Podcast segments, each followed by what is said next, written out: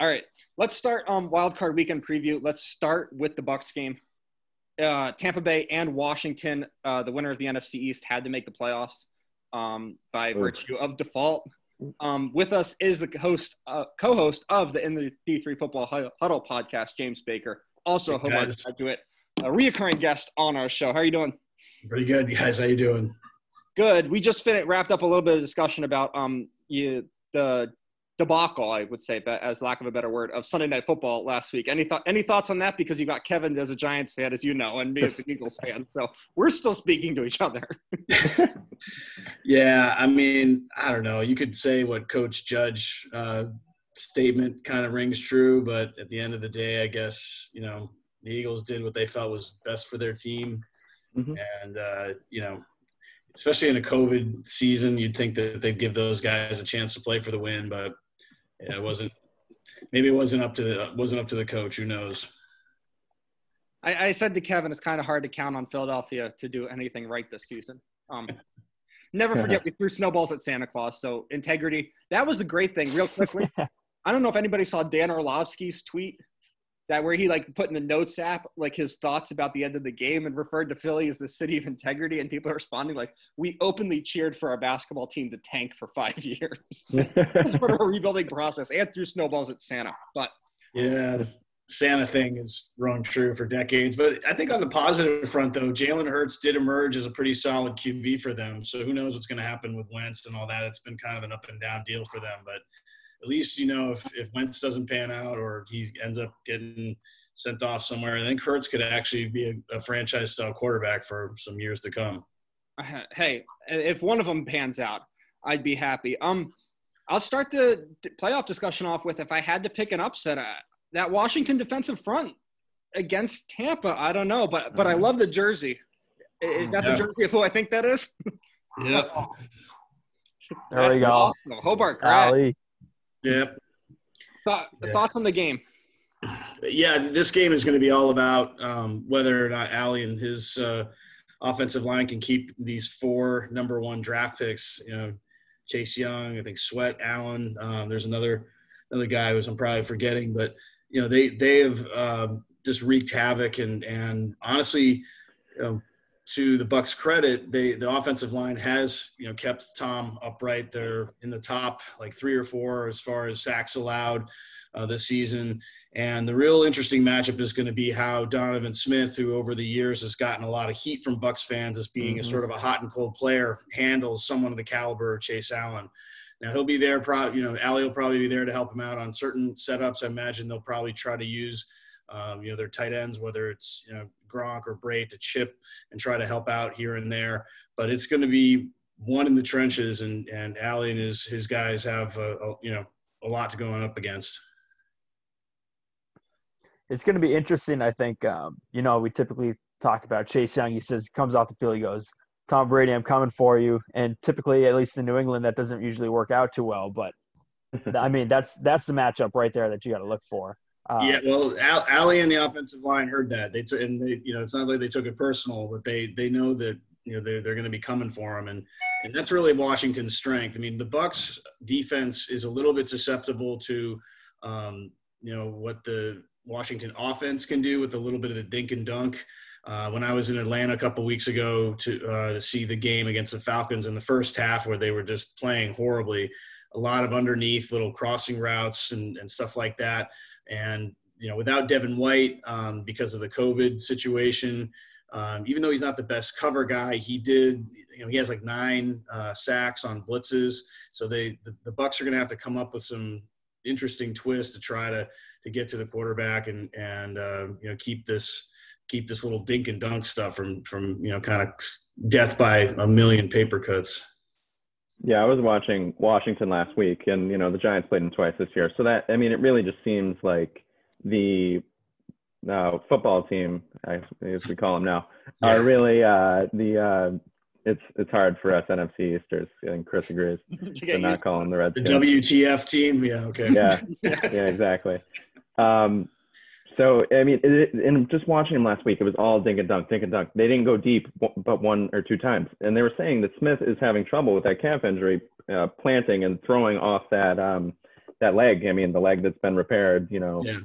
uh, however many times was it? I don't know, double digit surgeries. I know, but uh, it's um, I think if you can stop the short stuff, and the Bucks defense is is stout, and you know, through the years they they ranked pretty high in team defense, right? Well, the front the front seven of the Bucks is really stout. I mean, they their, their defensive line with you know guys like JPP and and and Suh and um, you know their linebacking core, Lavonte David, you know probably the most underrated player in the NFL. Is really solid. They stuff the run. They take that you know, whole thing away. But the secondary is still full of a bunch of first and second year guys that are still kind of learning the ropes. I mean, Antoine Winfield Jr did uh, make the PFF All Pro team as a rookie. He's had a great season, but guys like Sean Murphy Bunting is has had some. Uh, just had some up and down. He's looked great at times. He's made some big plays, like when he you know stripped the ball in the last in the last game in the fourth quarter to help kind of give the Bucks some breathing breathing room against the Falcons in the in the home finale. But he's also got burnt for tons of TDs, and he's really struggled uh, missing tackles and stuff. So it, it, you know the good thing for the Bucks defense is that Washington doesn't really have a vertical passing attack, mm-hmm. so they're not going to probably throw you know deep, but maybe they might try to throw a wrinkle in here and try some of those plays because to be honest, the the Bucks you know deep pass defense is not great, and that's why you know even if they do win, they're going to be underdogs against Aaron Rodgers and the Packers, assuming things kind of fall into place. Man, that will be a game. Uh, that'll be, and the media will be all over that one. I, am actually really looking forward to it. Rodgers, yeah. Brady in the playoffs. That'd be insane. With That's Brady, with Brady, one of the quick things I, I want to throw in because we've talked about it a little bit through the mid part of the season, I would say. It'll be interesting to see if in the playoffs he kind of flips a switch in the sense that I've seen some mistakes from Brady towards the end of games that are just uncharacteristic. I think Kevin and I have talked a little bit. Hmm. There's sometimes where it's like he gets to the two minute warning. I forget what game that was off the top of my head. the Rams game. Rams game. Yeah, where he got there right to the two minute warning and then kind of just forced it downfield. And it's just stuff you didn't weren't used to seeing as living in New England and having to watch all the Patriots games. So my point is not at all that he's played bad. My point is just shore up some of those mistakes a little bit. That, like you said, against a Washington team whose goal is probably going to be to keep this a low scoring game, could prove costly.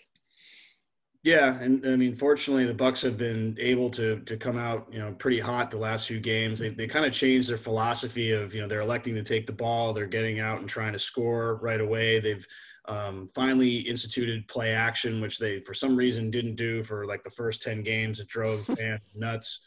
Um, that literally every single first play of every game was a straight ahead run up the middle in the same formation that everybody knew was coming and it was second and nine or second and eight.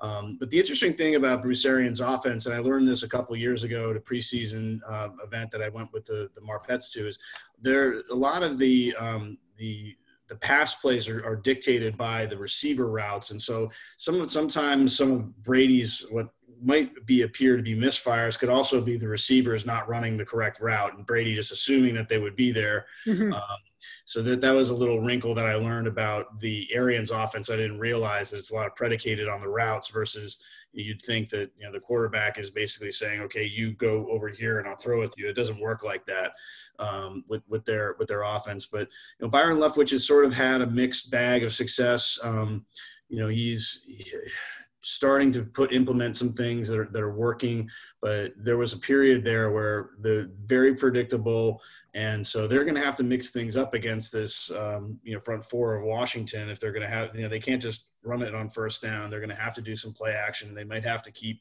you know backs in to help with pass protection. They might have to do some you know grunt Gronk plays over the middle to try to you know get get a few yards here and there. But it's going to be it's going to be a fight in the trenches, and I, I can't wait to see um, how Ali does and uh, going up against you know some of these uh, really great you know former D1 top prospects, you know, uh, number one draft pick type of type of players. But you know, he shut down Aaron Donald before, so I think he'll be fine. Obviously, as a Bucks fan, you want him to win, but realistically, score prediction and what do you think this game comes down to at the end? Well, I think a, an eight and a half point line on this game is a little optimistic. I mean, Washington, even with their struggles and the fact that you know they're a seven and nine division championship team. They haven't allowed more than 17 points in I think like six or seven weeks. And even though the Bucks offense is on fire, they're the road team. They have not played well on um, in primetime games. They, they, really should have lost to your guys Giants a couple uh, about a yeah. month. Oh, don't tell him that. We're gonna hear about true. They, the, the Buccaneers only won that game on pure talent alone. They just have they have a better roster, and they they just kind of pulled one out late. There um, would have been part two this weekend if that happened. Yeah, no, it's true. I mean, the judge outcoached Arians for most of that game. It was really kind of came down to where, you know, just Brady pulled the rabbit out of the hat like he's been known to do. Exactly. Um, so I, I, think this game will be really tight in the halftime, but I think the Bucks have enough to pull away. I'm guessing it'll be sort of like a 28 to 14 or 17 kind of game, you know, where it's probably still close in the third quarter and um, or you know maybe the Bucks just catch fire. But I'm trying to I'm trying to you know temper my expectations because I do respect the the defensive line of Washington and that um, Chase Young, Donovan Smith scares me just like it does a lot of Bucks fans.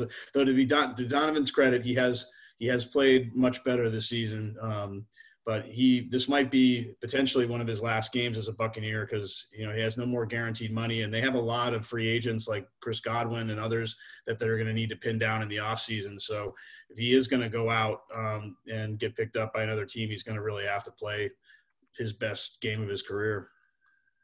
Awesome. I, I want to get your take on uh, Byron Leftwich real quick because I'm sure you follow a lot of uh, Bucks Twitter, as yeah. do I. Once Brady moved over, I, I started yeah. to, and it seems like you know Kevin and I were talking about before uh, with Jason Garrett going for interviews and Giants Nation kind of saying, "Oh, I hope he aces it. Good luck, because we want him out of here." Um, it seems like Byron Leftwich, and maybe he should, he catches a lot of backlash. Has his has he improved with his play calling lately, or is he just kind of letting Brady take over? No, I think I think he has, and and even you know, Ali in an interview this week on the local Tampa radio was saying that you know they they are trying to um, get a little more aggressive. They're changing things up. They're doing some different play calls. Um, you know, it's I, I think I think you know he he definitely deserved the criticism that he got there for a while, especially kind of in the middle of the season when they uh, would look pretty pretty pedestrian, especially with all that talent and um, Arians and his staff got out, out coached in a lot of games, uh, kind of in the middle of the middle of the season.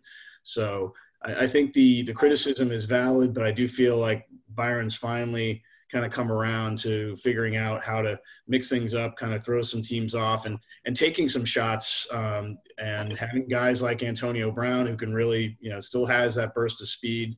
Uh, Mike Evans, you know, hopefully he can go this weekend, but it's not the first time that he's played injured and, and basically worked as a decoy. Um, and he's a very dangerous decoy. I mean, he set, you know, obviously that NFL record, um, you know, last last weekend. So uh, they just have a, they have so many options to go to. I'll be curious to see from a, um, a running back perspective if they keep.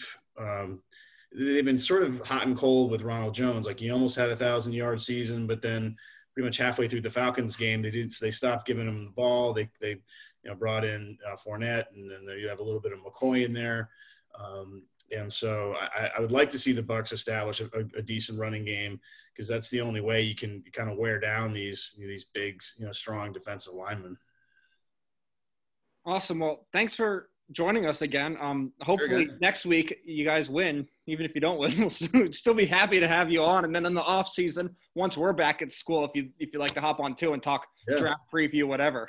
That would be great. Thanks, guys. Well, I'm going to make sure to tune in because I want to hear about all your predictions about what you think about the Buccaneers and all that. So, oh, let's do it right now. Yeah, let's do it right now. Um, right.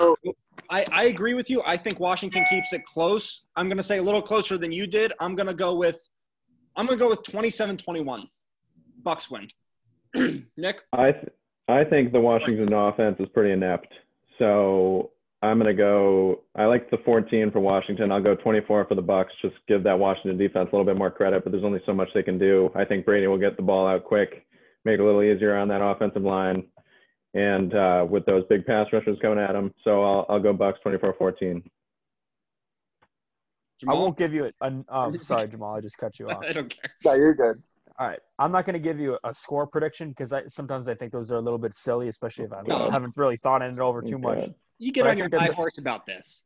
I think that the Bucks will still cover. I think they'll cover the spread. Um, I do think Washington is. I think their defense is really good. I respect their defense, but I, Alex Smith, he's almost like he's a better Teddy Bridgewater, where you just cannot, like, you don't care. You know he's not going to go deep. You don't respect that at all, and it's hard to do that, especially with the talent that the Bucks have. I know they're they have had trouble at cornerback, but I think their defense has a lot of talent.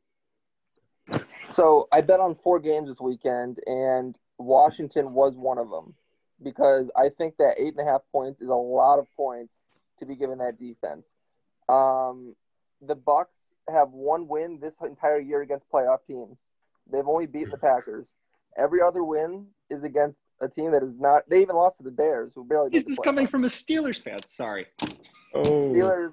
Steelers. We beat the. We beat. Uh, He is What? spitting out some facts though. This is this is kind of the this is kind of the the up and down of being a Buccaneers fan. Like it feels great to, that we're in the playoffs. But when you kind of dig under the, you know, a couple layers, you're Sure. like, And you want to talk about the Steelers? The Steelers have many more wins against playoff teams. We've beaten the Browns, the Ravens twice, the Titans. We've only we've only, the only team we've lost to is um, the Bills. Yeah. But anyways, um, well, and the Browns, but if you want to count that. But um, that my score prediction, my score prediction would be uh, 24-21 uh, Vi- uh, Vikings Bucks. Uh, but I, I do think it's going to be a close game. I hope.